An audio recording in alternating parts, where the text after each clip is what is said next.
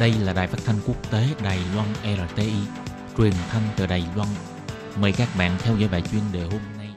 Khi Nhi xin chào các bạn, các bạn thân mến. Tiếp sau đây xin mời các bạn cùng đón nghe bài chuyên đề của ngày hôm nay với chủ đề là Ngành học nào là ngành học đáng học của các trường đại học? Và sau đây xin mời các bạn cùng đón nghe phần nội dung chi tiết của bài chuyên đề ngày hôm nay.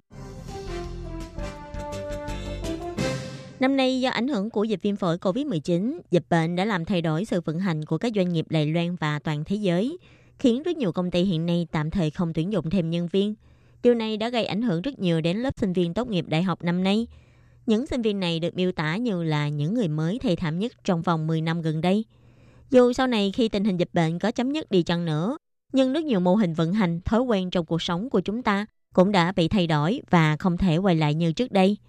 Trong tương lai, nhu cầu tuyển dụng của các doanh nghiệp cũng sẽ thay đổi. Vậy các doanh nghiệp sẽ cần tuyển dụng cho những công việc nào?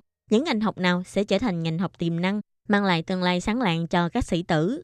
Gần đây, tạp chí Global View đã có loạt bài phân tích về các cơ hội ngành nghề để cho các em sinh viên học sinh tham khảo trước khi chọn ngành học sau đại học, nắm bắt được hướng phát triển tương lai của ngành nghề để không phải hối hận vì chọn nhầm ngành.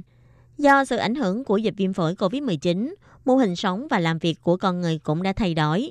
Trong bối cảnh như vậy, những ngành học như an toàn thông tin, y tế cộng đồng, ngành tài chính lại một lần nữa trở thành ngành học nóng sốt trong xã hội, trở thành những lựa chọn được các sĩ tử ưu tiên hàng đầu trong kỳ tuyển sinh năm nay. Ngoài ra thì Global cũng đã đưa ra 10 vị trí việc làm trong các ngành nghề đang ngày càng phát triển. Trong tương lai sẽ cần rất nhiều nhân lực trong các ngành nghề và vị trí này, trong đó bao gồm vị trí kỹ sư về ngành năng lượng mặt trời, Lương trung bình cho vị trí này là khoảng 51.000 đại tệ. Ngành nghiên cứu sinh vật học thì có lương trung bình là khoảng 51.200 tệ. Kỹ sư vật liệu hóa chuyên dụng thì lương trung bình là khoảng 53.100 đại tệ. Kỹ sư nghiên cứu thiết bị y tế có lương là 53.500 tệ.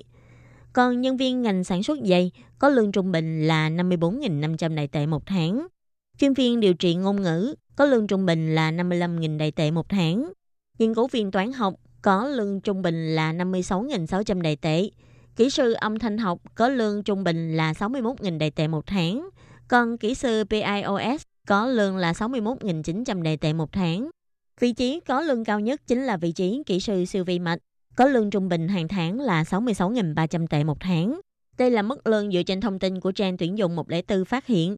Với những vị trí này, sẽ có mức lương tuyển dụng trung bình từ trên 50.000 đại tệ cho đến trên 66.000 đại tệ. Có thể nói, các trường đại học của Lài Loan có chương trình học khá phong phú và đa dạng. Những ngành học gây sốt nêu trên, các trường đều có chương trình đào tạo liên quan. Nhưng rốt cuộc thì các sĩ tử phải chọn trường như thế nào? Nên chọn trường nào?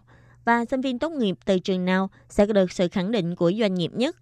Tạp chí Global View cũng đã hợp tác cùng với kênh thông tin tuyển dụng 104 dựa trên mức lương khởi điểm của sinh viên tốt nghiệp trong 4 nhóm ngành học có số lượng sinh viên theo học nhiều nhất – phân tích mức lương của từng nhóm ngành học trong các trường đại học, đưa ra top 5 trường đại học mà sinh viên tốt nghiệp sẽ có thu nhập cao nhất theo từng nhóm ngành học như sau. Theo nhóm ngành tài chính, thì trường Đại học Quốc gia Giao thông là trường có mức lương cao nhất là 56.000 đại tệ.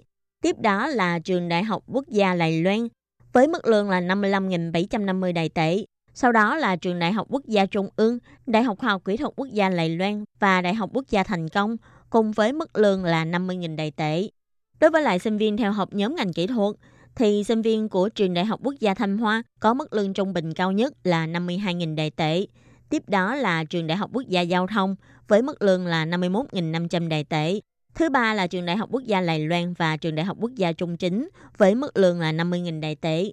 Đối với lại nhóm ngành quản lý thì sinh viên tốt nghiệp trường Đại học Quốc gia Lài Loan và Đại học Quốc gia Thanh Hoa là hai trường mà sinh viên có mức lương trung bình cao nhất, đó là 50.000 đại tệ. Còn đối với lại nhóm ngành công nghệ thông tin, thì sinh viên của trường Đại học Quốc gia Chính trị có mức lương trung bình cao nhất, đó là 49.000 đại tệ. Tiếp đó là trường Đại học Quốc gia Lài Loan với mức lương là 48.500 đại tệ. Có thể nói lương là một trong những yếu tố quan trọng mà các sĩ tử sẽ xem xét khi chọn lựa ngành học cho mình, đồng thời cũng là một hướng đi tương lai của mình Bài phân tích của tạp chí Global cũng phần nào đó thống kê lại các thông tin tuyển dụng từ trang 104 để các sĩ tử có thể hiểu hơn về nhu cầu việc làm cũng như là tuyển dụng của các doanh nghiệp, giúp các sĩ tử có thể hiểu hơn về tương lai của ngành học mà mình muốn lựa chọn. Các bạn thân mến, bài chuyên đề của